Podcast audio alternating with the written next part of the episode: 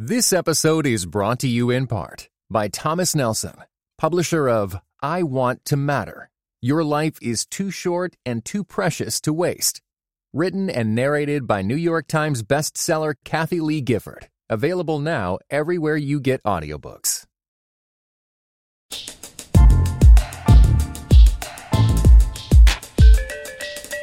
This is the one where Adam tries to decide whether to buy an electric car. In the age of Tesla, is it the right choice? Where did the choice even come from? It's the Vice and Virtue.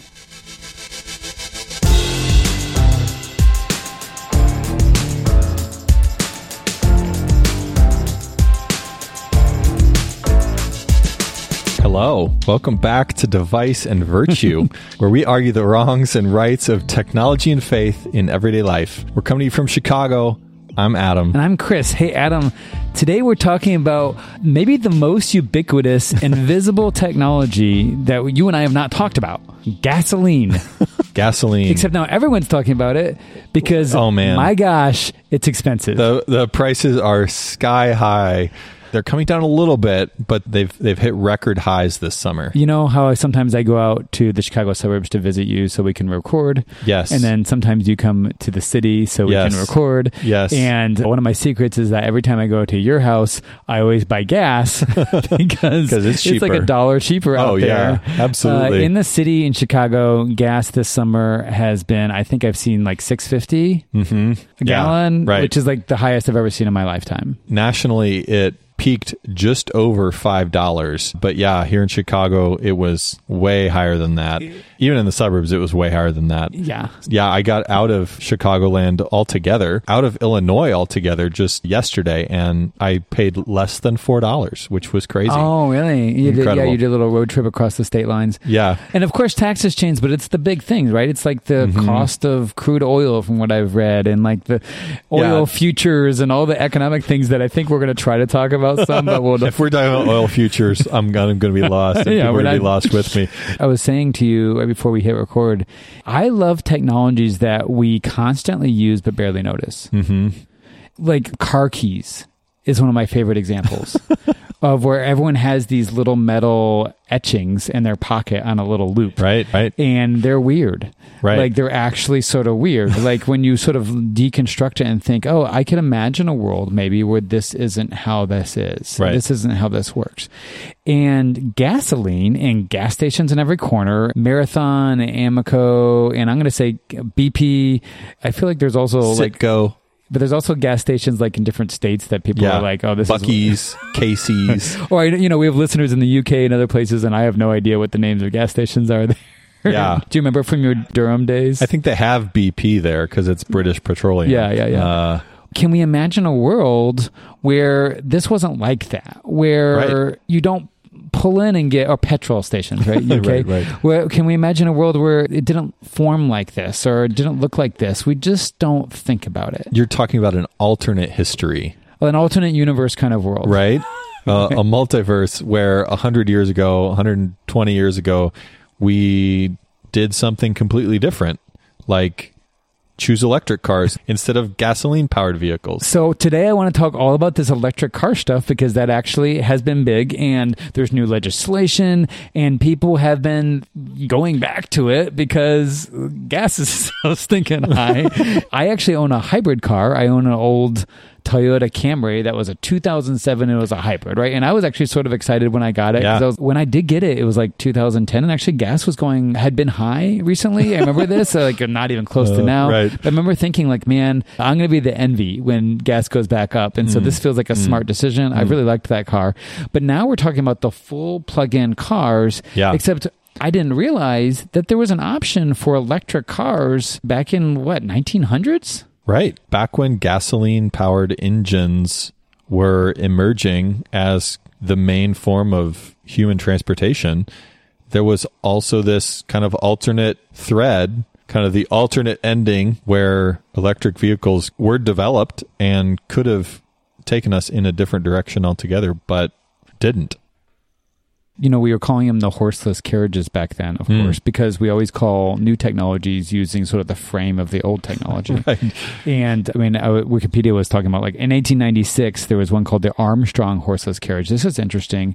It was the earliest hybrid vehicle. It had an electric motor with a battery and a gasoline really? engine together, like a hybrid. eighteen ninety-six Yes. Wow. I think I read some of the history that said early on people were experimenting without the horse, and batteries were one of the things. But the technology wasn't that good on batteries, right? Right. And so it didn't go far enough. I guess by the time we got to like the Ford Model T and stuff, engines were just better at the time. They could go faster. They were lighter. I was reading a Smithsonian website talking about why we chose gasoline cars, you know, mm-hmm. over electrics. People got really into camping with their car, which is really weird. So oh, they what would, are you like, talking about? People still do that. No, no. But I'm talking about like in the twenties, there's like this photo that I feel like we should put on our website of a woman who has her, the engine on the car is creating heat, and she's like cooking hot dogs oh. and steaks on she, top. She's, she's made the engine into a multi-purpose tool. Yeah, exactly. It's sort of fun though to go back and think about this stuff. Like even gasoline, when you're reading about this, it was an accidental discovery. They were mm. doing oil processing, and they were throwing out the gasoline at first. Oh, really? Yeah, because they were like, why do we even need this stuff? It's not useful.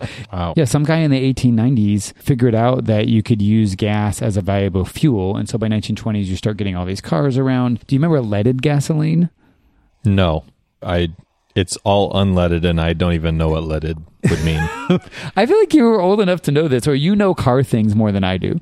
Well, that might be true, but I have no context for what leaded gasoline means. So, like, I have a memory when I was a kid of us pulling up at the gas stations, and I'd ask you unleaded or, or leaded. Oh, really? Yeah. So I guess my age is coming. Oh, I guess so. It, it turns out they started adding lead to gas because early engines would backfire all the time. It's that thing. I don't know. Do you understand internal combustion engines? I don't totally, but it's trying to do a controlled explosion in a chamber. Right. And the gas would explode when it shouldn't explode. And when they added lead, it would like help control it. It just made oh, it smoother. It made cars not like boom, boom, boom, boom. Okay. So they added that. Then they realized lead is really poisonous. And so we shouldn't do this. So they had to make a law in the seventies to take lead out. By the way, I just read that even though the U S did that in the seventies, countries in the world did not finish that till, wait for it, last year. Really? Wow. Yes. Like, fifty years later. Yeah. That we've been slowly removing leaded gasoline from the world. Wow. The U N, or the equivalent of the U N for whatever that was, announced that actually on some third world countries, they just shut down the last leaded gas situation. Incredible. Right. It's really easy to think the way you just thought unleaded was always been that way, but of course it hasn't. Right. And it's really easy to sort of imagine that there was no other thing like electric. But right. then came that movie, Who Killed the Electric Car, in two thousand six, which was all about how an electric car did exist in the late nineties and then huh. went away mysteriously, and what happened. I feel like we should talk about that. So yes. And then I think we need to just think about our electric vehicles, all that they're being promised to be in terms of being good for the environment, being a good response to climate change. Are they the solution to all the oil and gas environmental issues that we're faced with today? Yeah, what you really want to know is, should you buy an electric car the next, when you t- go buy a car, right? You know, I, I think I'll probably buy an, a new car within the next year. Yeah. And yeah, you, you, should I buy a hybrid? Should I buy an electric vehicle? Is this going to help me sleep better at night? Maybe I can help you. I mean, I will miss your old scooty little blue. What is it? A blue, it's a blue Acura. Your, yeah. your scooty little blue Acura. Scooty. But maybe we should think about first how we are not as free as we think to choose the kind of tech we want.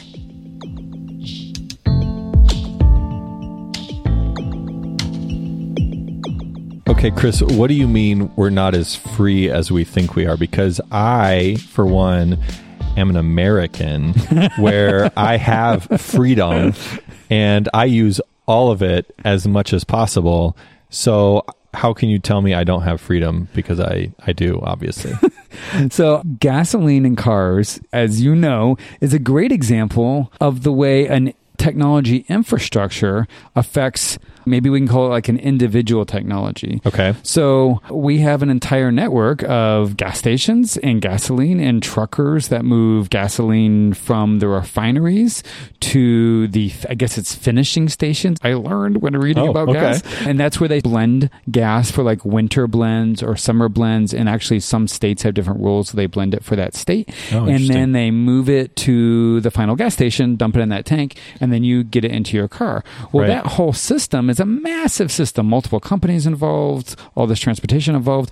You go to the dealer and your options are to buy cars that use gas. Exactly. Because that's our system. Right. That's the infrastructure system that we've already talked about. There could be electric or maybe there's other ways of doing it, but that infrastructure sort of defines this is the technology that's available to you. Mm-hmm. You can choose between red and blue, S U V and tiny, but they all use gas.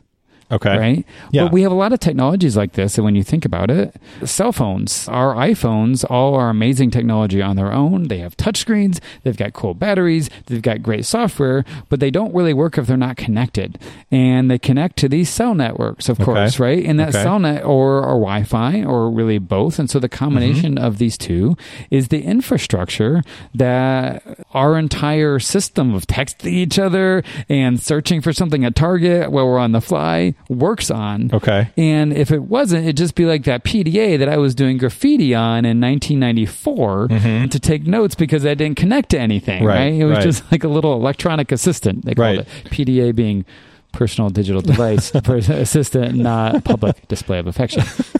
Thanks for that clarification. But you know, right? Examples like this. Yeah. You didn't mention oil pipelines that are underground sure. crisscrossing most of the United States, giant pipes that are running across state lines, like pipes in your house. They're literally moving oil yeah. from one state to another state.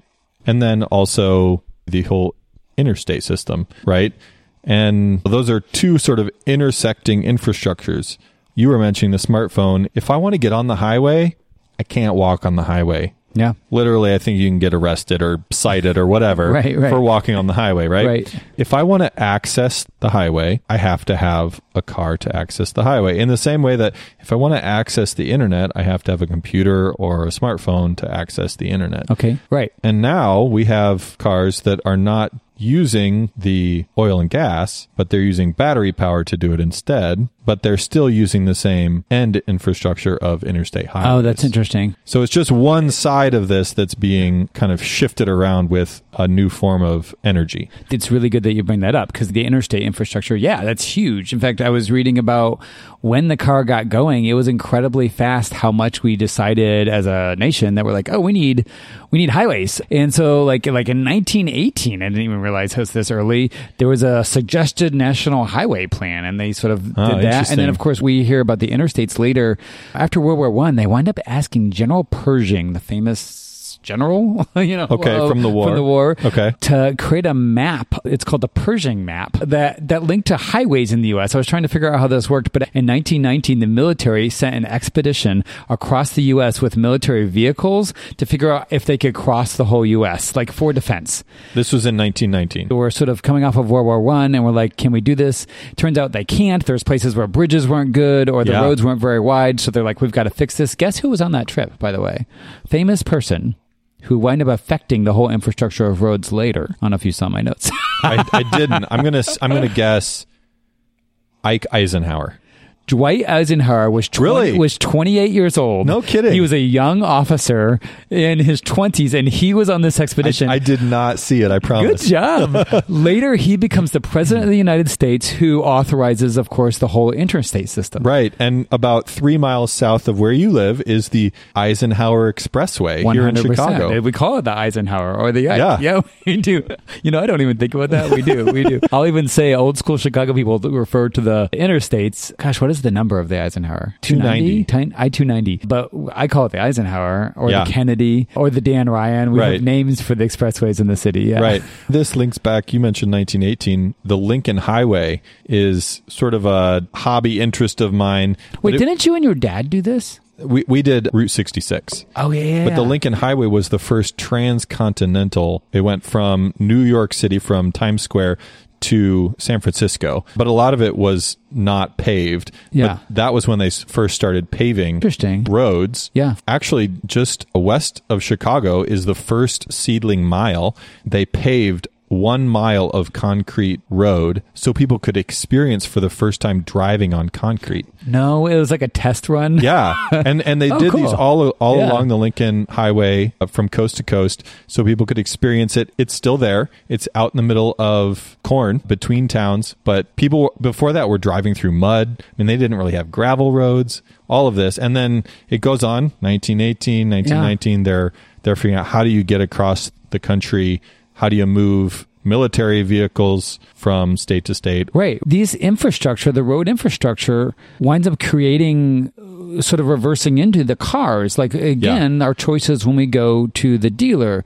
I have a totally different example. I think we can think in our minds of like, what are examples of technologies that have an infrastructure around them? Right. I have one when I did high school in Japan, which you know, we lived in yeah. the military, lived in Japan.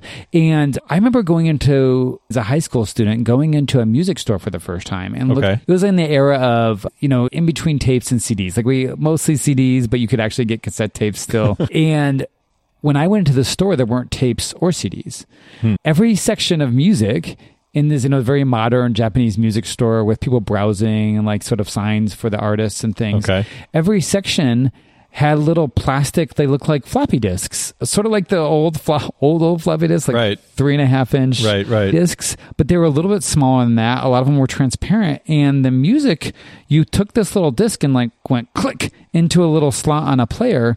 Do you remember these? They were called M Ds, uh-uh. mini discs. Uh-uh. And they were like an optical, like sort of C D, but built into a hard case. Oh, interesting. And it would click into a system. Well, they were super popular in Japan. In fact, lots of Japanese folks for years, like I think they like out in like nineteen ninety-one or something, use these all the time for their music, but huh. they all have players. They look like little Discman, Walkman, but they didn't skip like a Discman, if oh, you remember. Interesting. Because they didn't shake around like that, because like discs were more like records, right? And they had right. to balance and they'd right. get out of balance. Right, and things. Right. If you remember this, on the portable things, these could click in, they had skip protection, they worked really well. In the U S, you didn't have this choice. You couldn't walk into a music store and buy an M D because there weren't M D players, hmm. right? Hmm. People didn't own these things. Hmm. In Japan, everyone owned M D players, so you went in and bought your music in an M D. That's another example of how a technology, the infrastructure, the M D players, influences our choices when we walk into the store, the individual technology. Right, right. Interesting. And, I mean, even just electricity, right? Lights. Oh, you gosh, know, not a good one. Uh, yeah, yeah. We've got power lines running into our homes to power everything, and it's just invisible. We don't really think about it. But that's really some of the infrastructure that is enabling this shift now to electric vehicles. Well, yeah. So my question is, is looking back at these old technologies, is where do these infrastructures come from? Mm-hmm. Right? And I think they come from usually either governments or corporations. Okay. And usually some combination, right? right? And so this gets into the even like, you know, who picks winners and losers with technology, and does technology sort of always have its own way?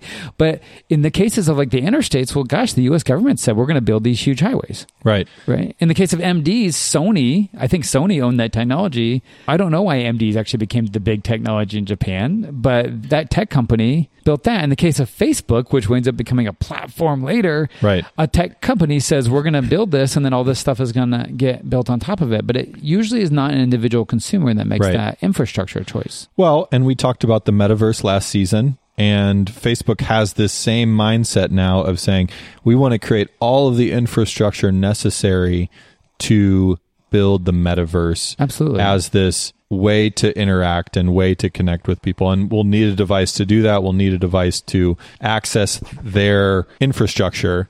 But they're trying to make themselves as indispensable as the interstate system, the electrical grid, the internet network, and make it impossible for us to opt out, which goes back to your comment about how much freedom do we have to buy into a network, buy into an infrastructure and participate in it, and how much is we just have to, we have to get on board and participate. So do we individually... Can we choose things in the middle of the infrastructure?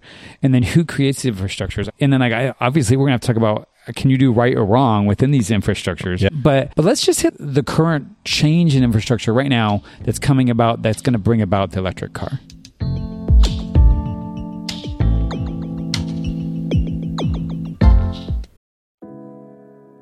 This episode is brought to you in part by Thomas Nelson, publisher of Nine Lives and Counting, A Bounty Hunter's Journey to Faith, Hope, and Redemption, written by Dwayne Dog the Bounty Hunter Chapman.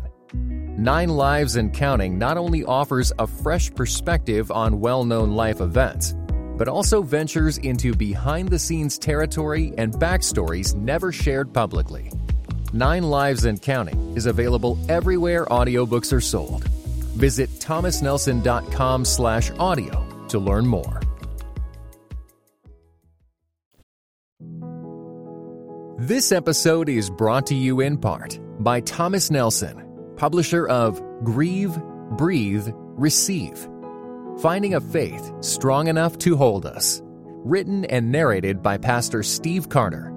Grieve, breathe, receive. Those three words became a profound mantra for Steve Carter during a season of deep healing, the kind that comes after painful trauma. Grieve, breathe, receive is available everywhere audiobooks are sold. Visit thomasnelson.com slash audio to learn more.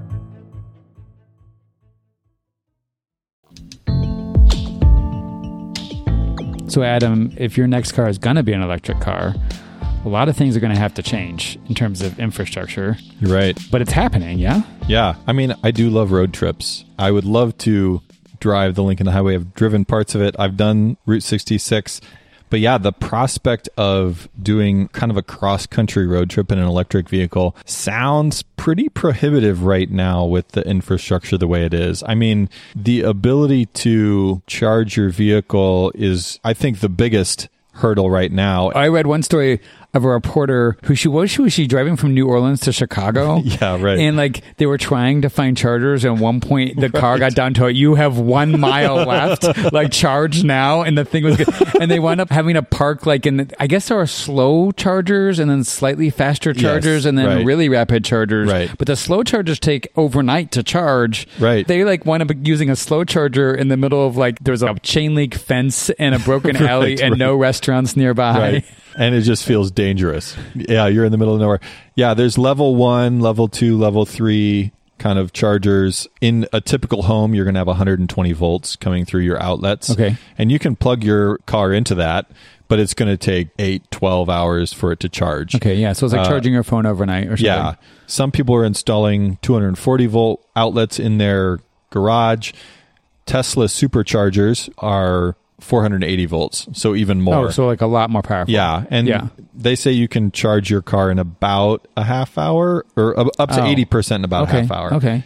But yeah, I mean, so far in the U S, there's only about ninety-three thousand public chargers. That sounds like a lot. It sounds like a lot, right? But President Biden... I actually see them in Chicago. Like there are, yeah. there are, I mean, some places you see parking lots. Like Target, I think, has a couple parking spots with some. Yeah, and, and that's one of the interesting things is like you don't really need a gas. You don't have to go to a gas station necessarily to charge your car. You right. could be in a parking lot because the electricity infrastructure is all over. And so you can kind of plug in anywhere to some degree right. if, if they've made it available. Right. But yeah, ninety-three thousand today. Yeah. President Biden's infrastructure plan has planned for five hundred thousand stations.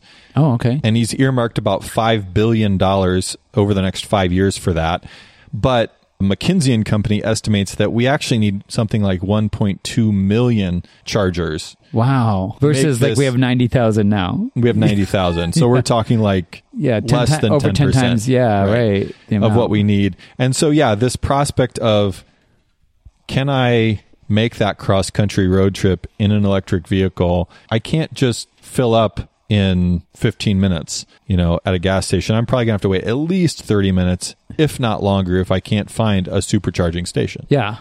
I mean, it's starting to look really interesting. I know the demand for electric vehicles is way up. G M announced that their entire line of cars are going to be electric. That's by their twenty thirty goal, or by something. twenty thirty. And they're releasing like a Ford F one fifty version of a electric truck? Yes, the Lightning F one fifty. The Lightning F one fifty. So we're getting that. What makes sense to me is that, you know, those are niches until we get all those charging stations. Yeah. We need that infrastructure, and the way that technology works with our economy, one company can't do that. Even Tesla, who's like the, the total hot name in, in electric cars, and yep. it's been around, it's become really normalized now. Like I see at least Teslas like every day yeah, driving absolutely. on Chicago streets. But the chargers, they're still, what you're saying is not nearly enough chargers for someone to really drive around the U S and their electric guitar.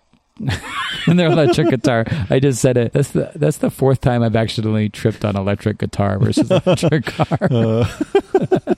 um, there are not nearly enough electric guitars for all of Metallica to be playing. The, uh, we're going to need the infrastructure, and I think companies can't do this on their own. Like government, just like the interstates or other things, really sort of has to create this, and this is what they're doing with the infrastructure bill. Right. I mean, I, I, I guess the question is, is how does this affect your and I's theories about whether technologies affect history or history affects technology? You know what I'm saying? Because yeah. what we're saying is the government has to create these infrastructures like the roads or all the electronics charging network so that we can have these electric cars. Yeah. Is that really the way it's worked? I, I don't know. How does this affect all our theories about the printing press and everything else? Yeah. Well, even just in my research, I was surprised to learn how many electric vehicles there are out there. I mean, I would say there's over one hundred different models. Yeah, sure. But the one everyone's paying attention to is Tesla, yeah, right? Right. And it's really Tesla that has pushed on this issue to drive demand for electric vehicles in the U S especially. And that really has been the will of Elon Musk and his board of directors, maybe.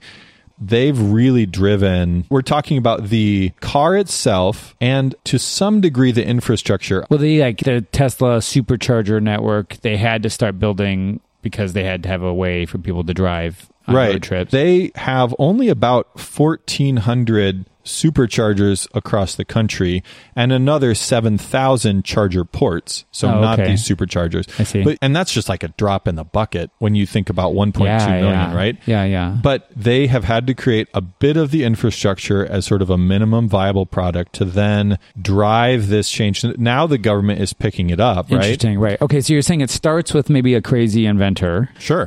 A billionaire. Yeah. You know, so... well, it became, but he became a billionaire... Partly, Partly based because on of this. the investment in this technology. Right. But he's invested to make this happen. And so there is, you have to have a huge financial outlay and And then the government responds will. and helps create the things that everyone needs to share, like roads or like the shared things. Right. We right. don't have private roads, like right. we, where everyone runs on their, you know, it's Facebook roads over here and Apple's roads over here, like, because that'd be massively inefficient and wouldn't work. So we right. need some sort of central arbiter of creating a network. Right. But he's replaced the oil and gas infrastructure with his own infrastructure. Yeah. But he hasn't replaced the electrical grid, just some of the kind of end user requirements sure, for that grid. Sure, right? sure.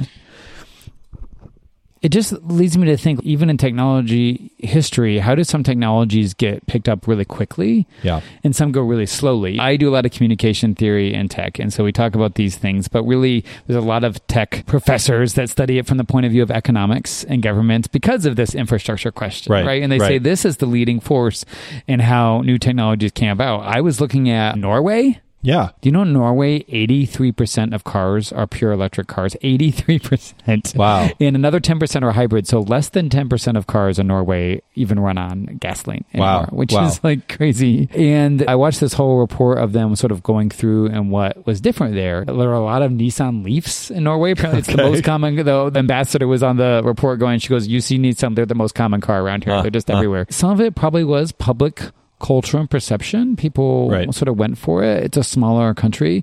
But the government also put in other policies. Like one reason that I can't have an electric car, and we'll get to your decision in a second, but I live in a condo building that has forty condos in it. Okay. And there's no garage. Oh. So I can't put my own personal charger there. And there's really not a spot right. for me to install a charger, right? Well, right. in Norway, they have a rule called the right to charge law. Okay. So for renters, so you have a right to charge your car. So apparently, like the oh, the landlord doesn't have to pay for it, but if you tell your landlord you want to install a charger, like on the side of the building or oh. whatever it is, like they have to try to accommodate that. So I mean, government policies, not only building right. the chargers, but also the policies can really help accelerate this, and that's how Norway, in a smaller little closed country environment, has accelerated a technology, yeah. I think. Well, and the U S has a five thousand dollars tax credit if you buy an electric vehicle. Okay. And you don't get any sort of tax credit for driving a gasoline car. Right. So they're incentivizing electric vehicles as well from that policy standpoint.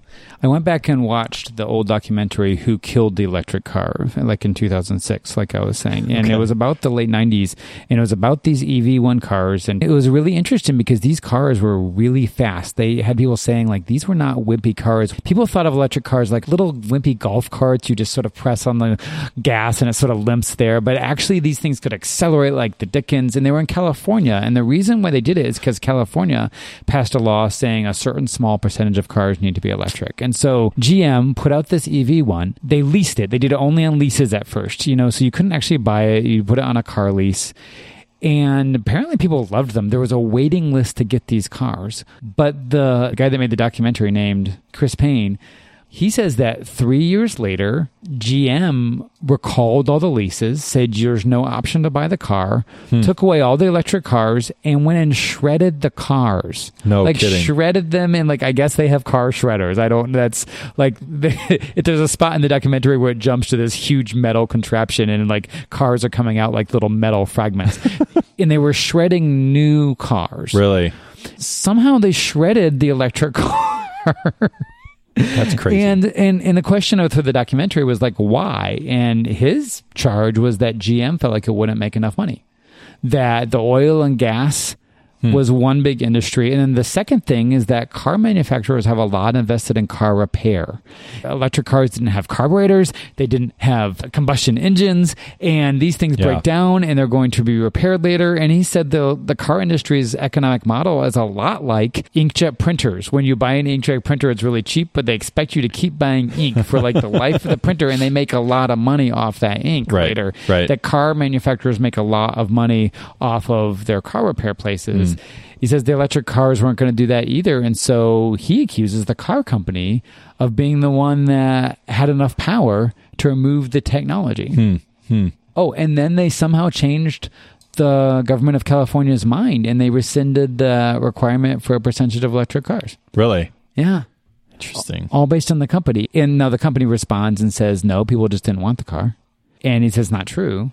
And yeah. so like who, it was a chicken and egg thing. Did this company stop the technology? Or do we really actually have a choice? Was there a demand that was squashed by these big powerful forces? Or was there never really a demand in the first place? It's a really good, interesting study on how whether technologies pop up because we want them or not. Huh. So essentially you're saying, even if I had the will to buy an electric vehicle, there could be forces at play that would limit my freedom to even be able to choose an electric vehicle. But today, that choice is re-emerging. Yeah, it's resurrecting, as it were. The electric car seems to be coming back from the dead, which I guess we shouldn't make Jesus jokes about the electric car, but, but definitely, right? Hmm. And some, why is that? Maybe this is, oh, maybe this is why.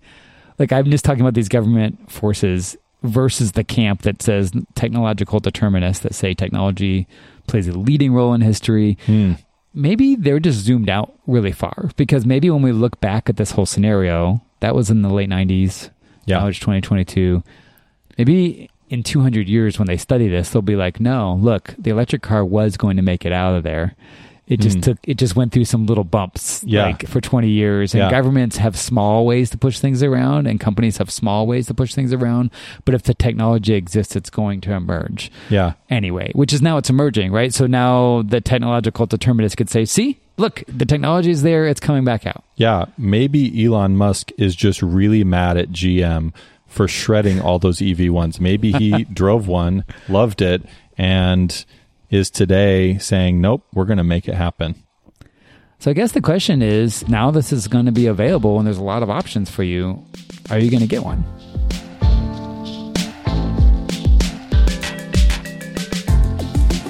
well, I don't think we're out of the woods yet, because I think in reality there are other environmental changes, so to speak, uh-huh, uh-huh, uh-huh.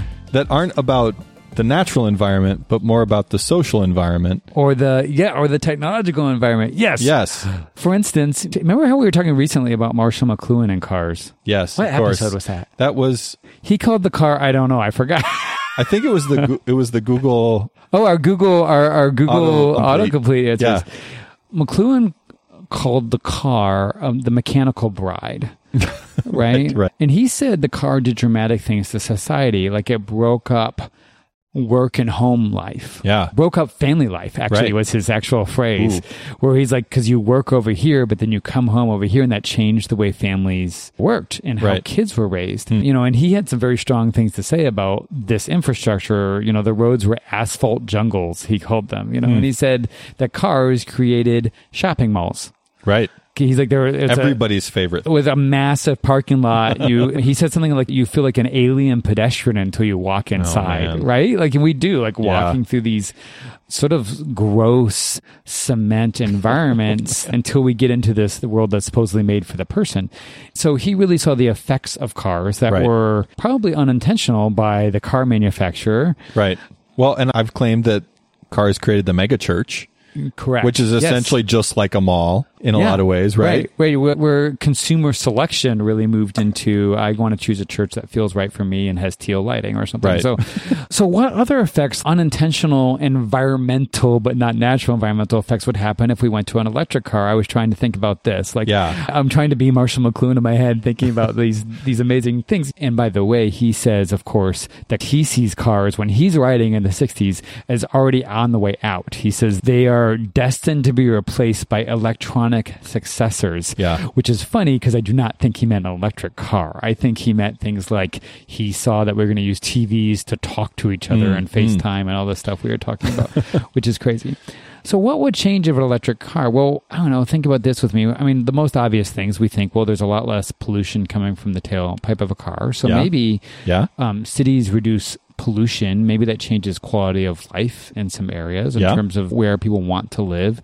I mean, in Chicago, there's some nice neighborhoods with big trees, but there's also industrial areas with Ugh. trucks, you know, yeah. like in, in diesel and, and people don't want to live there. We don't mix industrial and residential. Right. Well, if a lot of our vehicles are actually not emitting any fumes, it might not bother us to move industrial and residential together yeah. in some zones, sure. which actually could ha- change city planning, mm-hmm. which is interesting. But we can think about more things. Noise. Electric huh. cars run silently. Yeah. Or nearly silently, except yeah. for like air rush noise. Yeah. Yeah. I mean... Yeah. What would it be like for the Eisenhower to have... all electric vehicles silence. Going back and forth. You would and just they, hear this whirring. And they just installed a huge new section near the University of Illinois, Chicago, downtown, and they put in a huge cement wall on one side of it that was designed to keep some sound away from the right, university. Right. Sound barriers. Sound barriers. They, sure. And we see these all over the U S near interstates. Yeah. Like these become unnecessary. Yeah. Wouldn't that be interesting? I mean, those sound barriers are often just ugly, or people have decided that they want to graffiti them. They become pallets for that. Land value that suddenly was like, no one wants to live. You want to live maybe close to a major transportation thing, but right. not like right next to the grossness. And you don't want to be able to hear it. Correct. Then now suddenly that that doesn't matter. That's right. not a factor. How right. does that change the way cities or mm-hmm. things are designed? I mean, mm-hmm. that's dramatic. Mm-hmm. If you think about if there's no noise, yeah. all cities would sound completely different. That would be crazy. So we got that.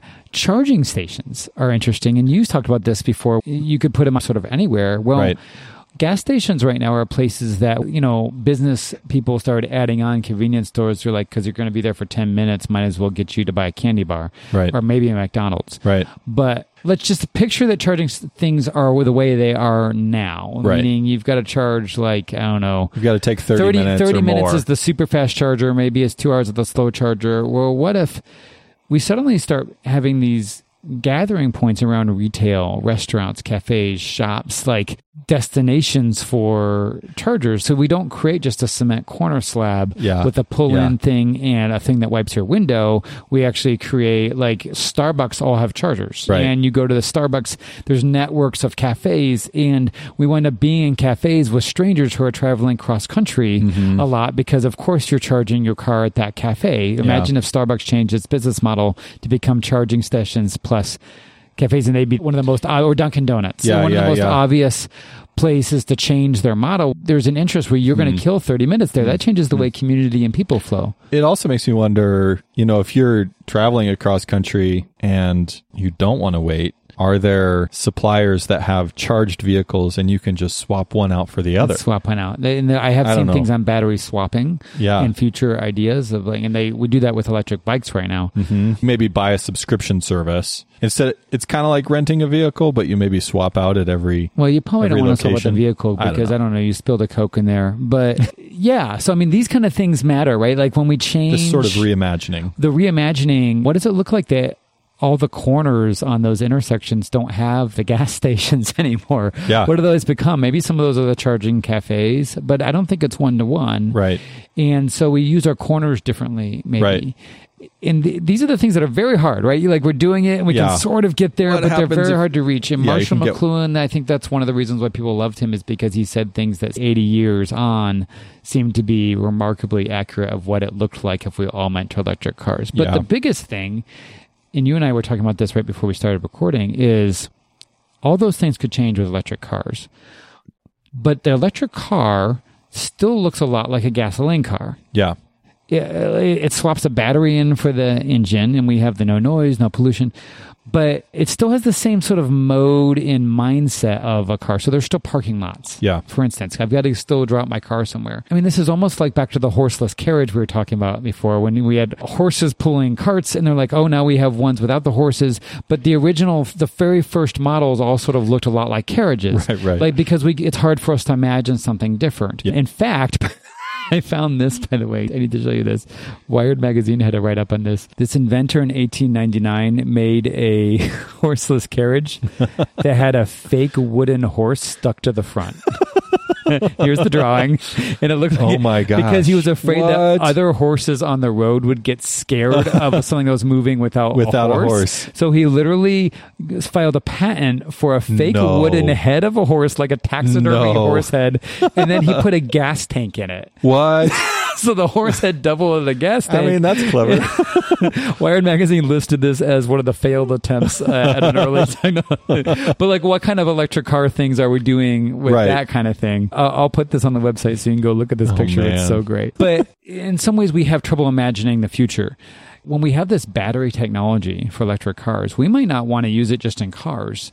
We might want to use it in, like, electric trains or electric bicycles right. or electric buses or other ways that move people from just sticking to transportation. Like, electric bicycles are, we, we should do a whole nother episode yeah. time on time that are poised, are new during the pandemic. Their demand has skyrocketed. Mm-hmm. Same technology, but micro-sized. And maybe yeah. we don't need to move a two-ton vehicle every time we need to move one single person. Right, right. And that kind of transformative mind imagination might be where it actually goes. Well, and I've been noticing in my Instagram feed, I've been getting advertisements for home battery packs that you install in your garage, and you have a solar charging system that charges these large batteries, but they're actually Tesla batteries. I didn't realize why these were coming up until I was researching for this episode. Car batteries that are no longer being used for cars are being used to store solar power. So they're being recycled, essentially. They still have about eighty percent of their original capacity. Well, in Tesla, the vehicle. Of course, has the solar panel industry, too. Okay. Yeah, and the, so they've they've combined this. So there's a there's a secondary market now for Tesla batteries. Interesting, yes, because their battery technology is better than everyone's. Yeah. They invested in the core technology. And, And yeah. so suddenly you might have solar power powering your home and a battery either powering your house or It's just like having an external charger for your phone, right? And you carry along the external charger and connect your phone to it when you need to. Love that thing. Used it in the park yesterday when there was no plug nearby. Right. Yeah. So maybe everything is changing. I mean, we're supposed to be thinking about the rights and wrongs mm. or the wrongs and rights. I guess the question is, when we live in these huge systems, in these infrastructure systems, yeah, these things that are bigger than us, can we make ethical choices?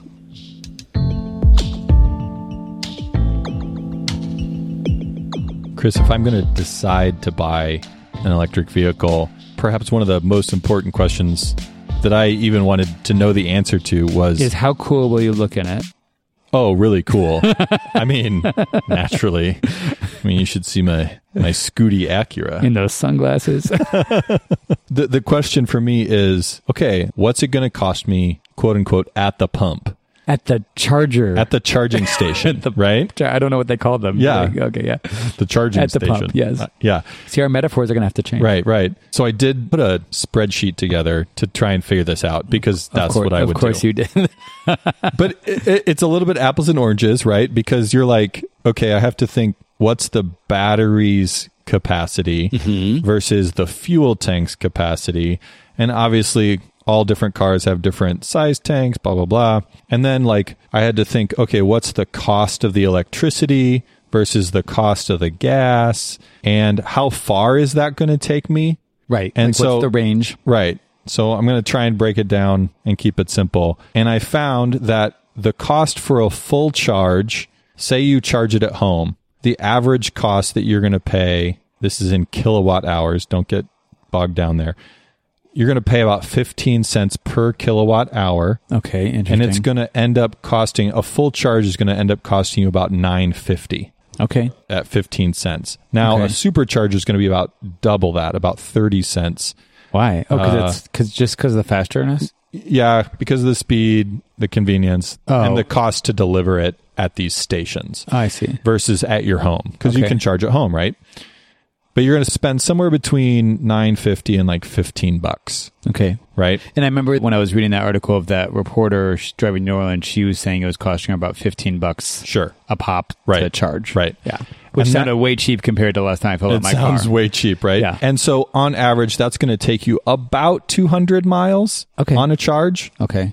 And oh, so that's shorter. That's a lot shorter. It depends. It? Yeah. So it kind of breaks down to about five cents per mile.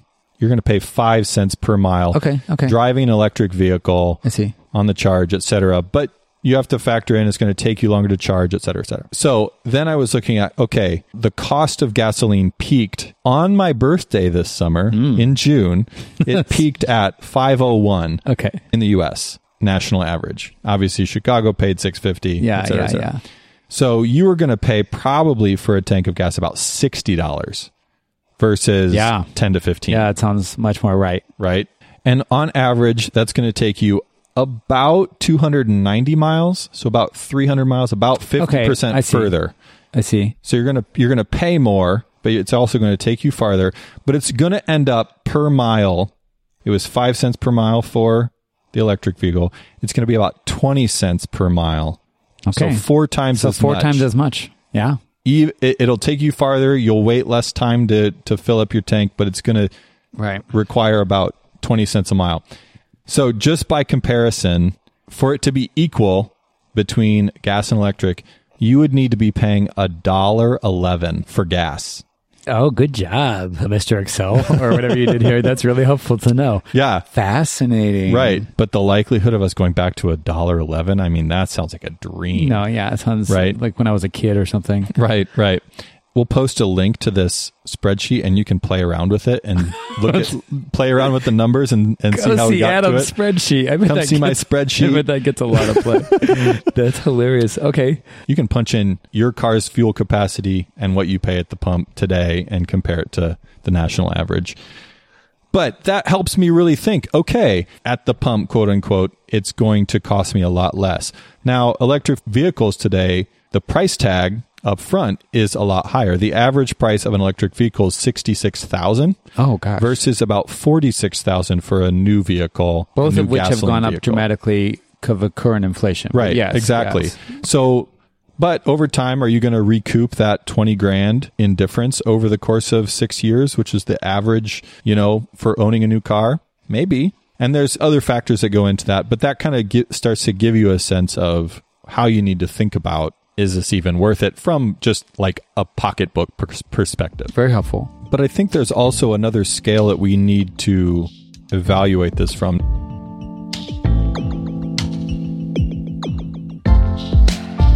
Not just at the pump, but thinking about it from that sort of supply chain perspective. Yeah. You know, we've developed this fairly efficient means of transporting oil and gas and getting it where it needs to go, refineries, then gas stations, et cetera. Obviously, there's lots of politics and geopolitics around extracting oil and lots of environmental concerns that go into that. And we've pitched electric vehicles as this sort of green alternative. There is some truth to that. We think about it from what's coming out of the tailpipe, you know, and the... Yeah, electric cars have zero emissions. Right. Yeah. But we also have to look at the fact that the minerals that are going into batteries are six times greater than the minerals that need to go into a gasoline vehicle. The extraction involved in mining these oftentimes rare earth minerals are also bound up in geopolitics. Hmm. You know, lithium ion batteries require all sorts of rare materials like nickel, lithium, cobalt, copper, and then rare earth metals that I can't even pronounce, like neodymium and dysprosium. Yes, right. I mean, right. All of these things, yeah, right? I, I read those and them. Yeah. Yeah, you just glaze over. And, you know, mining lithium is actually fairly easy. He's like, I do it in my backyard.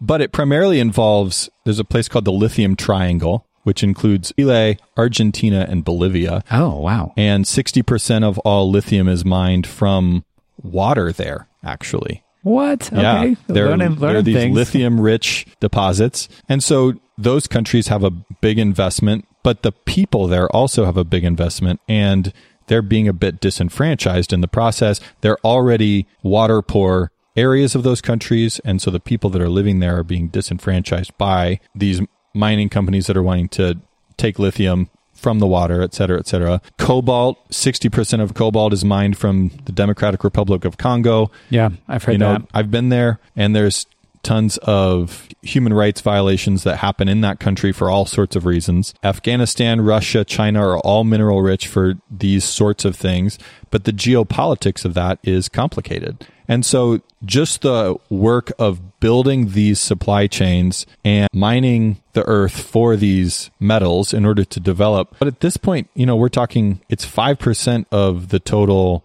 car market in the U S and it's electric ex- cars, oh, electric cars. Yeah. Yeah. But now it's expected to skyrocket. Right. And what's interesting is those lithium ion batteries are also powering our smartphones. Yeah. And the challenges of powering both and having enough batteries for both over the long term, they say by twenty one hundred, there's going to be a shortage of lithium and these other metals in order to even supply that sort of battery well, and, power. And even in the short term, I've heard global expansion, even if the U S, for instance, and yeah. Europe adopt electric cars, first, third world countries have not even gone to the, the five percent level. Right. And so the global demand at that point will skyrocket as well. It'll be incredibly problematic. And so while it might be a savings for us in the short term in our wallets, the cost to the environment and the cost and power structures as they change within the geopolitical arena is going to be a question that we have to kind of consider and we have to think about as we're purchasing our next car. So what are you going to do? Hopefully by now, people are starting to recognize some of the ethical issues that come up with electric vehicles and the larger infrastructure questions. You know, for me, I kind of see three or four things. The first one that I have obviously touched on is environmental care aspect. Sure. And this is an issue that... This is the one that everyone thinks about. Right. And it's not just what's coming out of the tailpipe, but what's going into the manufacturing of the vehicle. Yeah. On, yeah. So it's both sides. And we're curious about the human cost for that yeah. and the justice involved there and all yeah. those things. Yeah. I know Jonathan Moo talks about creation care and has a book out about that. So that would be one place I would point people. But yeah, the human rights violations is a huge mm-hmm. element. That was the second thing I was thinking about. There's maybe more regulation around oil and gas today and how that's being extracted. And so maybe from a human rights perspective, that's actually better regulated, but I don't actually I change, though, totally maybe. know. Yeah, right. My understanding from the lithium battery supply side, there are five big players right now. Only one of them has a published human rights policy and the other okay. four really don't. Okay. Ooh. You know, those sorts of regulations and violations. I mean, there are people tracking those violations. I looked at some of those statistics. I mean, there's violations all over the place. And a secondary aspect, that's maybe even just treatment of people that are mining the materials and not necessarily the impact of the people impacted living in those areas. So yeah, the human rights. And then I think there's this bigger question of how we're complicit in these large-scale operations, in these infrastructures. You know, if I buy an electric vehicle, to what degree am I complicit in those systems, those injustices? I don't I don't really have an answer to that. And I don't have a clear sense of a theological perspective on our involvement in large-scale systems. Yeah, I think this is an age-old tension for believers. In the Gospels, one of the things that my mind goes to is Jesus, who's asked, who should we pay taxes to, right? Yeah. And, you know, he famously holds up a coin and has Caesar's head on it. And it mm-hmm. says, give to Caesar what's Caesar's and give to God's what's God's, which is a deft answer because everyone has to decide for themselves. You know, the answer is like God owns everything. And right. But you had a tension there between people living in a huge system. Right. They're living in the empire. Right. They're living in Rome. And they couldn't control the infrastructure. I mean, Rome has its own technology, right? right. Their roads were right. huge. Their communication right. was huge, but also their oppression was huge. And they are oppressing the people of God, and they're a vassal state. And you sort of have your Sadducees who are like, well, we're in it. We just got to like live faithfully yeah. in it. Right. And so they become big part of the government, this kind of thing. They, and they sort of make money from that. They're sort of the more, they're the wealthier ones. You have the Pharisees and then the Essenes, you know, and we know these things that the ones are like, we're living purely and separately from right. the Roman world. And Jesus sort of actually comes up in that. He addresses mostly the Pharisees. And then you have the Essenes where like, we got to fight back against this. But Peter's part of that, you know, he has a sword.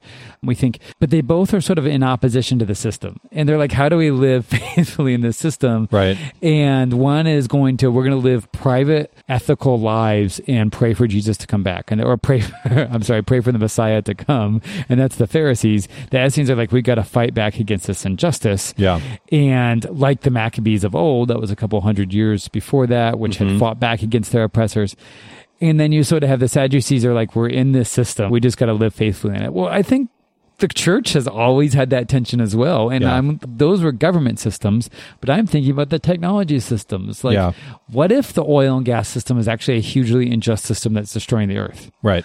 Or in we in the in the interstates, and we've been living in that. The problem is they become really ubiquitous. They become right. really invisible. You always right. have a prophetic voice somewhere that mm-hmm. says this is bad. You need to be able to see this. You're this is so invisible. Do you not see the gas station on every corner? Right. Do you not see the people that have mm. not seen Yahweh? Mm-hmm. And so those prophetic voices are really important. But I think how we act on those has been a real challenge. Mm-hmm. And Jesus says, give to Caesar what is Caesar's and God what is God's. The Pharisees and the Sadducees are inheriting a kind of Babylonian captivity theology of exile and sort of reinterpreting it through their Roman Empire lens. I think John in his Revelation is doing much the same thing in thinking, in kind of melding the Babylonian Empire and the Roman Empire and talking about being in exile in the empire. And, you know, we have examples like Daniel and Esther living within their respective empires as people who are faithful to Yahweh and trying to live faithfully, trying to act within the power structures, but also faithfully with the power that they have, whatever that is. Yes. Esther take, takes big risks with the little bit of power she has. So Daniel, Daniel also takes big yeah. risks. Nehemiah's another one who takes risks and says, hey, yeah. I'm the cupbearer to the king, right. but I'm going to take a risk and use what little power I have to speak to the king. And so... And they don't burn it all down. Right. But they do, they work within their titles or their system, but also there are like key points of God-led resistance. Yeah, yeah. And those feel more epic to us. They feel more sure. like there's a movie camera moving yeah. around it. But still, there are questions about how the individual mm-hmm. faithful Christian lives in a system of technology. Yeah. And even Paul, you mentioned the Roman roads. Paul's using the Roman roads that are developed to move military in the same way that the interstate system in the U S was used to move the military. Like, he decides to use it to move the gospel. And and, and using the letter system, actually, to move yeah. the, and like to read the gospel. Yeah. And so there's there is a way in which Christians are complicit in the power structures that are available to them, but they, they are disrupting those systems in the ways that allow them to stay faithful to God and to the gospel. So I think, Adam, I don't know if you should buy an electric car. As I really si- need an answer. As a sign of Nehemiah-like protest, or, or I guess not, uh, as a sign of like Daniel-like protest, right. or not buy one as a sign of Daniel-like protest. Right. What I do know is that you only will have certain choices, and those choices yeah. will be partly laid out for you by technological infrastructure, mm. whether it's the gasoline system or the electric system, and somehow you're going to have to pray faithfully in that. So take all the weight of that theology and talk to your car dealer.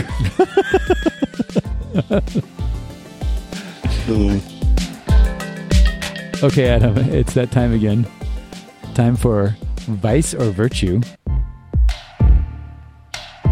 Oh, are you ready? Do you have one? Yep. This is very similar to the technology we've been talking about, but it's much smaller. Remote control cars. Which was my first electric car. Oh, yes. Oh man, I had I had this I had this really cool one. It was called a Trax. Trax with two X's. Oh, yeah. And yeah, I can see the neon colors oh, already. Oh man, it was it was awesome. I think it was actually like like purple, strangely. Ooh.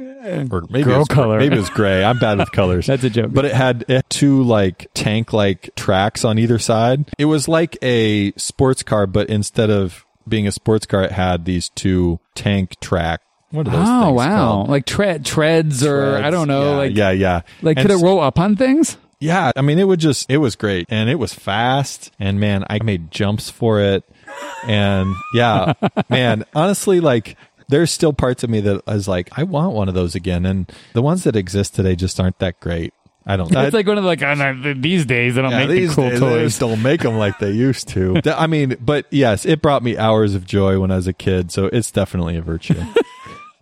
So my dad bought me, I remember this, bought me a red like Ferrari remote control, and it went powered on one nine-volt battery. Yep, yep. Maybe two. A oh, one nine volt battery in the remote. You know, you have the you had the remote with like two joysticks, yeah, left yeah, and yeah. right, and like and then a big telescoping antenna that yeah. went up. Oh, absolutely. But then I, I feel like in the car, maybe it was one nine volt in the transmitter and one nine volt in the car, but it had little headlights that lit up oh. when it turned on. Yeah, yeah, like they were like that's fantastic. It was so cool. It could not go over anything. Its wheels were tiny, small. It had like no ground clearance. Right, right. But if you got it on a really flat surface, it could like fly. You right, go really fast. Oh man, and.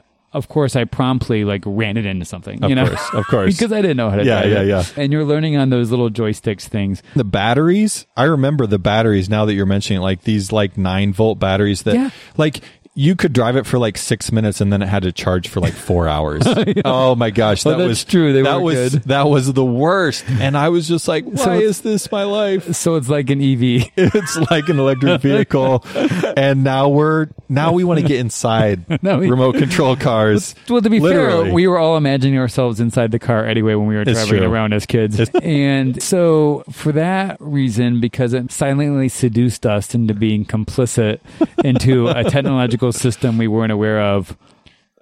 Oh, I can't call it a vice. It's just too, I loved it too much. I'll call it a virtue. Maybe they were like long lead preparing us for the electric vehicle revolution that we're in today. No, it's preparing me for electric Joan, which I also want. So. Okay, well, you'll have to let us know what kind of car you buy. Yes. Okay, in a future episode. And let us know what you think at vice and virtue dot com or on Instagram or Twitter. And join us on Patreon.